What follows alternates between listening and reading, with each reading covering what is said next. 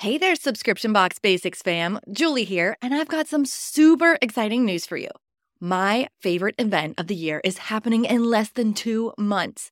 For those of you who don't know, it's called Sub Summit, and it's the conference for sub box businesses. Renee and I are going to be there, and you could potentially join us for free. You can learn more at subsummit.com, but don't wait too long because ticket prices are going up soon.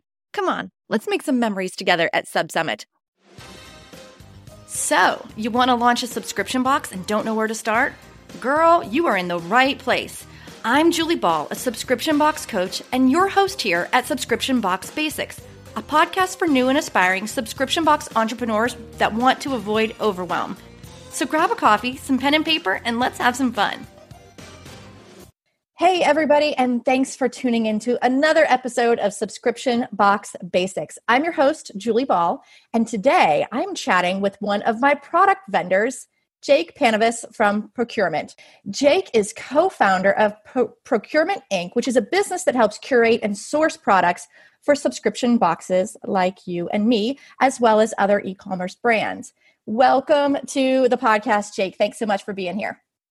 Thank you so much for having me, Julie. I appreciate it. Excited yeah, to be here. Good, because a lot of people ask me a lot of questions about product sourcing. So rather than me give the information, I'd rather it come from someone like you who is an expert in it. So a lot of people will be meeting you for the first time. So why don't we start with a little introduction, a little background about you, Jake? Sure. So you you hit the you hit the nail on the head there with uh, yeah I am the co-founder of Procurement Inc., which uh, we do help curate and source products for various subscription boxes and e-commerce brands. Uh, you know, our whole mantra is that you know we believe in in long term partnerships, and our goal really in all of this is to save uh, you know entrepreneurs and, and curators both time and money on curation. So uh, on a discretionary basis as well, we also look to hedge out certain risks that may impact the value of your business. So mm-hmm. not only saving time, saving money, but also uh, that um, you know directly helps increase the value of your business as well. Um, and so we have a really have a vast list of established manufacturing contacts across the globe, um, through which we've achieved pretty significant economies of scale over the four or five, three or four years, I guess, that we've been uh, been doing this for, um, which allows for really favorable pricing for our clients and the partners that we work with. So you make it easy for us you are more or less the middleman so we don't have to do the back and forth and back and forth and you help us navigate through some of those risks of you don't know what you don't know. Like as a as a subscription box business owner there's a lot of things that i don't know about product sourcing especially when it comes to custom stuff and so that's why i lean on on guys like you.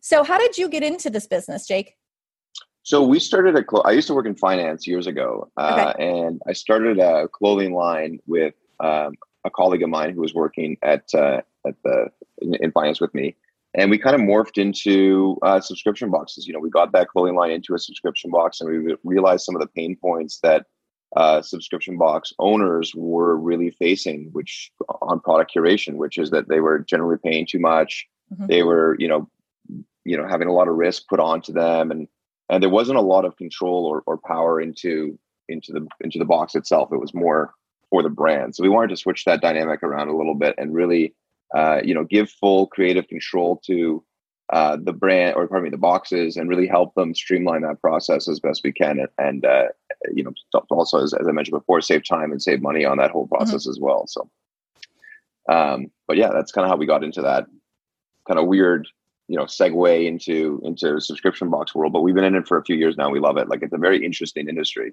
Yeah. Um so. And i know a lot of my um, uh, several of my colleagues use you guys as well in different sourcing ways for their business whether they need um, you know small items or whether they need hero items. And so I think that's one of our challenges as subscription box business owners is finding that good mix of items and it just takes a long time when we're doing it ourselves. That's that's one of the things I love to do because it's fun, but it takes up a huge chunk of time. Okay, so let's dive into how this actually works because a lot of people are going to be tempted to just go on a website or an online portal to buy goods directly from China. So, Jake, in your experience, what are some of the pitfalls in doing this? I know that I have a few stories of my own, but from from your perspective, what are some of the pitfalls of buying online from China? Yeah, so uh, I think there's there's quite a few pitfalls. So I mean, it's very tempting to go on to one of those portals and you know you see some great pricing mm-hmm. and you mm-hmm. say, oh wow, this looks great. You know, minimum order quantity 100 units. Wow, look at Done. this, unbelievable. Yeah. Right, and Gold Star Supplier or any of these kind of uh, you know kind of verifications that they may have, which mm-hmm. um, is a whole other story. But really, there's a lot of pitfalls. So one is when you go into a relationship with a new supplier or you want to buy a one-off item from something and you don't have an established relationship with them there's quality control issues. So mm-hmm. you know when you're looking at you got to really know what their quality control uh, system is. Do they have one in place? Where do they check uh, you know do they check their raw material suppliers? Do they just do a if it's a, an assembly plant do they just do the quality control in the assembly plant? So what level of quality control and if they even have quality control in general. Um, and then also looking at if you want to bring out bring in an outside um, uh, you know uh, QC firm to do your own your own audit or your own check. Um, another big one as well, which is really on uh, the onus is on the importer, which is the the regulation knowledge and labeling. So this is a huge one. Uh, I can give some specific examples, but basically, uh, when you're importing a product into the United United States or Canada or Europe or wherever you're importing to, uh, there's regulate like regulations required for specific products. Um, there's labeling requirements you know the textile labeling act for instance it, it requires you to label um, you know the contents of of uh, textiles you know what the fiber contents are where okay. they manufacture the country of origin. Um, different products have different regulations like sunglasses for instance is regulated by the fda if you're importing into the us so you got to make sure that you you're adhering to the, their guidelines and policies which can be a little bit strenuous. So uh, that's a lot of the things that are on you as the importer not necessarily the manufacturer. They might not be you know upfront with everything on that because they're trying to get the order and it's on you to to be able to import it and understand that. Wow. Um, uh, they also, uh, I'll add as well, they also have some regulations that they need to adhere to in order to export to the US. Um, so they need to be, for sunglasses, for example, for that FDA product, they need to be uh, registered with the FDA. So, you know, Another one uh, is how much of their supply chain are they aware of? You know, like I said before, are they do they have full control over their raw materials? Do they have control over uh, you know their their labor force, or is it kind of you know what does that look like? Their their assembly plants, like where where are they actually manufacturing? Are they a trading company? Are they a factory? So a lot of things to, to take into consideration there as well. Another one would be uh, declaring the values on import. You know, mm-hmm. if you're shipping DDP uh, and, and explain what that means. So that's duties delivery paid, meaning that the shipper in China will ship you the goods mm-hmm. and they're responsible for everything getting into your door. Well, mm-hmm. there can be a bit of a conflict there because they're trying to get it as cheap as they can to you and you want to get the product. So there may be some uncompliant imports that are um, that are happening without you knowing, and it could be, uh, you know, you might get the product and have no problem. Uh, however, you know product can get held up in customs and it can get mm-hmm. held up for an indefinite period of time. Uh, you know they might want to check to see if it really did cost the amount that the shipper is claiming it costed.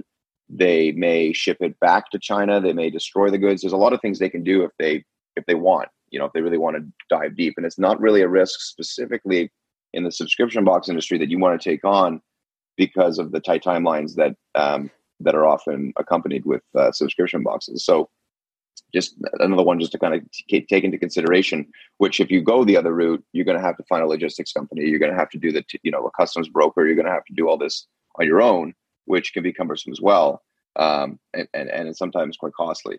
Um, so wait before you go on with that it that would be in the case where it gets to the united states but then it's your job then to get it to your warehouse right or to your yeah. your office. Um, so for people who haven't done this in the past, there's there's a couple different ways to do this, right? So DDP is what you explained previously, and that and that means that they're going to get it directly to where you need it, right? Your your office or your warehouse or whatever, correct? And they're going to pay, and yeah, you'll pay a fixed cost for everything, and they'll get it to you for that price. Okay. Ideally. Okay. And then what is it called when they just get it to the United States and then it's your job to pick it up or to con- contact a logistics team to get it to where you need it to be? Often they do one where it's uh, they do FOB, FOB. like Shenzhen or Shanghai, uh, yeah. where they'll get it to the port and they'll say, okay, these are yours now. You yeah. ship them to the US and deal with everything else yourself. So then you've got to get some either ship it by air or ship it by sea mm-hmm. and then do the customs clearance and all that. So that's generally your responsibility. And that's usually the most common way to do shipments. The other way is a little bit it's for less experienced buyers, in my opinion. I mean, that's just mm-hmm. my opinion. Uh, there sure. might be other reasons as well, but um, the DDP approach is a little bit more, uh, um, you know, I guess risky in some in some ways. Uh, uh okay. doing it with uh, out of China.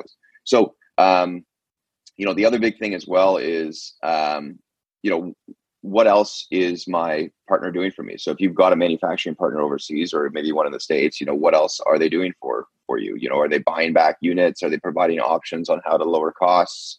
You know, changing products slightly to lower uh, lower or to get better tariff rates. Um, you know, if you change a specific you know fiber in a in a textile, let's say, you might get a better better tariff rate than you would otherwise. Um, just as an example, so things like that um, so just you, you, know, there's a few pitfalls that people kind of fall into when you go into one of those one of those portals and you you, you know you see all these products. It, it, can be quite overwhelming and exciting, and uh, you know, really until you get into it, you can see some of the the issues and, and some of the the headaches that, that accompany that. So yeah, and they make it really easy because it is just like a website where you're browsing through products and you're like, oh, click buy, and you know everyone could probably hear it in my voice that I'm learning from what you're saying too um, because i didn't you don't know what you don't know. So a lot of times we're not going to know about all those regulations that need to be you know taken into consideration. For me when when i was looking at stuff like that i was thinking of quality. You know is this going to be um, a cheap product? Is this going to be a high quality product? I look at packaging. Does the packaging is it going to show up the way it's shown in this picture? Um, is there a lot of um, language on there that's in another language, but we only ship to the United States. So we would want things that are obviously packaged with English on them. Um, we, you know, think other cosmetic things are what I was looking at, but from the sounds of it, it's much deeper than that as far as these pitfalls um, and making sure that you're not kind of going to get yourself in some trouble. Yeah, exactly. Yeah, and there, there's there's tons of them, right? I mean, I'm not trying to scare people off from doing it. So it's right. just you want to be really careful in in in going with that approach and um, you know there's just a lot, a lot of things to consider when you're when yeah. you're going that road down that road so. So do your homework. Um, okay so let's talk about planning out the creation of products for your box. What are some best practices for that? Yeah so you know being in this business for a few years working with a lot of different subscription boxes we've seen everything every time frame you can imagine. So uh, from being in their current month like if they're in you know they're shipping out for the month of june let's say and it's june 1st they may still have a product hole they need to fill um, so, and up to things where they're two, you know, they're planned two years out in advance. So, you know, I think planning is really important when it comes to curation and planning six to 12 months out as, as kind of a baseline from, from our experience being a best practice allows for three things. It really allows for reduced risk. So, you know, you have a lot more options if something which is out of your control um, goes wrong, for instance, customs. So they can take us, you know, generally takes a week or two or something, but it can take longer for no reason. You could have a completely compliant shipment and they just want to mm-hmm. hold it for whatever reason and then they'll release it. But if you plan out further in advance and, and get ahead of schedule, you can uh, you can kind of budget in some more time for that to, to lower the risk on that front. The other one is is cost. Generally speaking, if you're planning out further in advance, um, you uh, you you can take more affordable shipping methods uh, that or more affordable shipping options that are available to you. You know, okay. um, sea versus air or whatever. So there's different things like that as well. And then uh, samples and iterations, which I think is really important for a lot of curators. You know, uh, our best practice is five months out, you get a first sample. So mm-hmm. five months before you need the product, you get that first sample. And then you say, hey, I want to change this, this, and this. It looks good, rather than a couple of things that we want to change. Maybe it's a color or something. Mm-hmm. And then at four months before you need it, we can give you another sample. So now you've gotten two iterations. You're probably pretty good and pretty comfortable with what it's going to look like. And now, three, three and a half months out, we're starting to manufacture the product, and it should arrive to you about two weeks before you need it. That's the ideal scenario that we kind of implement with with most of our box partners. Uh, and it's just a guideline. I mean, it can change based on different things, but uh, it's just kind of a, a, baseline what you should kind of be looking at, um, and, and, what we like to do just to lower risk, lower costs, and keep things as uh, as streamlined as possible. Um, but yeah, that's kind of some of the, the best practices on, on scheduling and curation that I, that I see across a lot of boxes. So I think that's really, really good advice. And a lot of our listeners are newer to the subscription box industry. And so they're going to be planning out maybe one or two boxes out at a time. And as you continue to grow and as you continue to scale your numbers, you will start to naturally look further out so that you can take advantage of things like this where you can custom curate um, products, you can get better deals on things and I remember a conversation, Jake, that you and I had that was really, really eye opening for me. And I don't know why I couldn't think of this on my own, but sometimes someone just has to tell you something. When you look at the entire year, just say I'm looking at 2020 and you know this is pre 2020 and I know that I'm going to have certain categories. So in Sparkle Hustle Grow, I know I always need a book. I know I want a tech gadget I want a piece of stationery and I want an office supply. And you said, well, when you look at the month, when you look at the year, that means you need 12 books, 12 tech items, 12 pieces of stationery, and 12 office supplies. So that is one really easy way to look at it. And um, that's a really good way to plan things out. And I use a lot of different ways to plan out my boxes, including sticky notes, including samples of things that you send me, and we mock them up in, in boxes.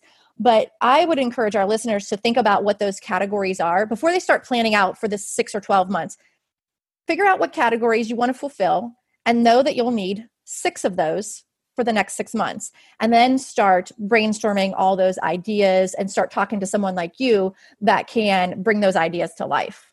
Yeah 100% and i think that's that's really important. You can kind of especially if it's um, you've got that that secret equation so to speak where you know exactly what you want to have in each box like you were mentioning right the the one stationary item etc uh, you know you can really plan that out even easier doing it that way as opposed to where it changes every month. Like some boxes, right. they change every month and it can be a little bit more challenging, still doable and still a best practice, but it, it, it definitely is a lot easier in circumstances like yours where you have uh, kind of a preset box that you send out more or less where you can kind of have those categories and, and plan out, you know, exactly what you want to put in there. So yeah, and then I have my open category, which could be filled in with very, you know, a variety of different things, whether that might be a snack or it might be a lifestyle item. So we we do have that open category, but the four core categories, looking at it like that has really helped me in my planning. 100%. Yeah. Okay, so tell me about margin builder products and why they're important. Yeah, so margin builders are uh, are products that uh, have a high selling price and a low overall cost. Now, there's a few things that go into the overall cost. We kind of touched on this, but it's tariffs are one of them, mm-hmm. uh, shipping costs, and the manufacturing price. Now, all these things change depending on the product. Obviously, manufacturing manufacturing price is, is the obvious one, but tariff rates can range anywhere from zero to, you know, I don't know what the highest is, but uh, you know, we've seen from around forty percent, even plus on that. So, and that can be pretty detrimental to to you calculating what you think might be the cost of a product. Um, we're just looking at that without taking that into consideration. And the shipping costs as well. You know, how big is the item if you're going by sea? How heavy is it? And how big is it if you're going by air? you know mm-hmm. things that you need to consider so margin builders are, are generally things that have low overall costs um, anything that's you know has low tariffs and that's light and small is usually a safe bet so mm-hmm. you know makeup is a good one i was just uh, going to ask you if you had any examples of of these kind of margin builders yeah so makeup is a really good one uh, small electronic uh, electronic accessories so earphones charging cables things like that uh, smaller textiles so beanies socks headbands okay. Um, you know, jewelry is a big one, so that's a huge margin builder for both male and female. Uh, watches is just another example. So there's a few of them out there that we that we kind of work with boxes and kind of steer them in, in certain directions if it kind of makes sense. Because you know, if they're looking for that wow item, well, it's better to always pick it. Obviously, to pick a wow item that has uh, that's a margin builder if you can, because it's yeah. just going to be also you know pretty cost effective for you to put in there, um, and also still have that wow factor. So no, that's really good advice. Um, let's talk about doing this on your own versus using a manufacturing partner like you guys. What what are some of the advantages to using a company such as procurement in you know building out your six to twelve months of boxes and you know I think you're probably going to say um, you know saving on costs and doing a lot of the the legwork that we just aren't kind of trained to do. Right. So, you know, we handle everything on the back end uh, side of the business while still giving, uh, you know, curators or box owners or e-commerce entrepreneurs uh, full creative input. So you'll find that with our clients, not much has changed from a curation side of things, except they have saved a lot more time. Yeah. Uh, just because they're not going through a lot of the different vendors that they may previously have gone through, or you know, going back and forth with different people.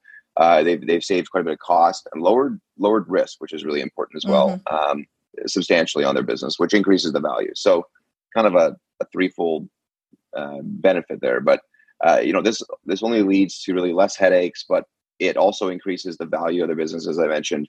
And uh, we often get asked, you know, this is a question that we get asked a lot is, well, how do you guys make money? You know, how does procurement make money? I get that on right. probably 60, 70% of my calls that I do with new boxes or new new entrepreneurs or, or whatever. Yeah. And and the That's relationship that, yeah, and it's a it's a great question. And the relationships that we like to get into with our box partners are, are win-win. You know, where where we can leverage our, our vast economies of scale. Like we've mm-hmm. built out a really good network of suppliers overseas across many different categories. Um, save the box money and, and, still put a small margin on there for us. So it's we take care of all that back end. We got better pricing than you may may have gotten if you mm-hmm. went direct yourself, and uh, it, it, still makes sense for us as well. So and we ensure that the, the imports are compliant, that you have a sustainable business model, and that the value of your business is increasing uh, every day. That's that's kind of our, our goal on on that front. Um, and you know the big one is we, we will ensure that your your imports are compliant uh, which again is super important here. I can't tell you how many stories I've heard of non-compliant imports, uh, and I'll admit that some of these stories um, where the goods have arrived with no problem, like they, you know, they're uncompliant, but they still arrived. Um, right. But it could lead to issues later down the road. Um, you know, and you don't want things to get sent back or get held up because of of you know regulations or or just not looking at something. Um, you know, maybe a little bit closer than than than you, than you should have. So, um, so yeah, so a couple things that I really love about working with you guys is um, if I see something, a lot of times, you know, I'll be out at a store and I see an item that I'm like, oh, that would be a great item for my box. I'll snap a picture of it, share that picture with you, and then we'll talk about what that item is. And you're like, yeah, we can make that. and immediately yeah. you move into action, um, trying to find a manufacturer, getting quotes, um, mock ups. And it's just, it just seems like a very seamless process for someone like me and the other thing that I really can appreciate, and this, this goes along with how you were saying, how do you make, how does procurement make money? Um, because the cost of your services is built into the product, I think of it as part of the cost of the product. Whereas I've worked with some other people in really good good business experiences but th- where they're sourcing for us as far as finding brands that align with us like already existing brands. And those are you know i'm either paying them an hourly rate or a flat fee for getting a, a certain amount of product. Um, and for for me looking at the cost of each box and the items in each box it's easier for me to get my head around it when it's already built into the the cost of the product if that makes sense to you yep 100% yeah, because I, I want to say I have X amount. This is my budget for the box, and I can't go over that. And when it's already built into the cost of the product, for for whatever reason, it's just easier for me to get my head around than if I have you know this flat fee or this other percent that I'm paying somebody else. So um, that's another thing that I like working with you guys. We've we've created several products at this point. We've got several in the works, and um, what if if someone listening is like okay this is exactly who i need. This is the exactly what i'm looking for. What are some ways that they can get in touch with you or learn more about your business? Yeah so you, you can send me an email uh, at uh, jake at yourprocurement.com uh, and you know we really look at um, you know most things anything over you know a couple hundred units so to speak that's great so um, you know, at that level, we can kind of help out. Usually, if it's under that, it can be a little bit difficult. But uh, anything over a couple hundred units, we can usually take on, and we do that anywhere up to, you know, a hundred thousand or two hundred thousand units we've done. So it, it, really depends on on on the on what it is that you're looking for. But you know, send us an email, be like, hey, you know, I want to uh, learn more about it, or or see how you can help me specifically with some of these ideas or products that we have and uh, you know that we can hop on a call or go back and forth in an email and kind of get uh, get some more information about your business and then see what types of products you want to source and then get you some samples and quotes and and you know get the whole kind of ball rolling so to speak so. Love it. You guys make it so easy. Um, one more question. I didn't prepare you for this one but what's one of your favorite things about working in the subscription box industry? I like seeing the various types of boxes. Like we work with a lot of different types of boxes so you know you name it, we probably work with it. Yeah, there's a uh, box uh, that, for that everything. Category. Exactly. So you know, you see a lot of interesting products. You know, some of which um, you really, really want. You're like, wow, I've never even seen this before, and I want one so bad. You know, there's right. stuff that we're working on right now that's like, wow, I, I want one of these when they're done. I like, I'm gonna, I'm gonna, you know, order one for myself or whatever. So, uh, you know, you see a lot of cool stuff out there, which is, which is kind of fun to, to kind of wrap your head around in, in, in, like I said, a lot of different categories. So, awesome. So, to wrap it up, Jake, I just wanted to thank you so much for your time today. This is a big conversation for a lot of people because they just don't know what they don't know. They don't know the industry. They don't know how to, to even start. So I hope this conversation really helps guide the listeners about, you know, that big question of creating custom products. And I have a feeling that there's going to be quite a few people looking you guys up. Listeners, if you are loving these interviews and want more of them, be sure to subscribe to this podcast and leave me a review. And that really helps get that content out in front of more people. And as always, thanks for listening, everybody, and we'll see you in the next episode. Thanks, Jake. Thanks so much.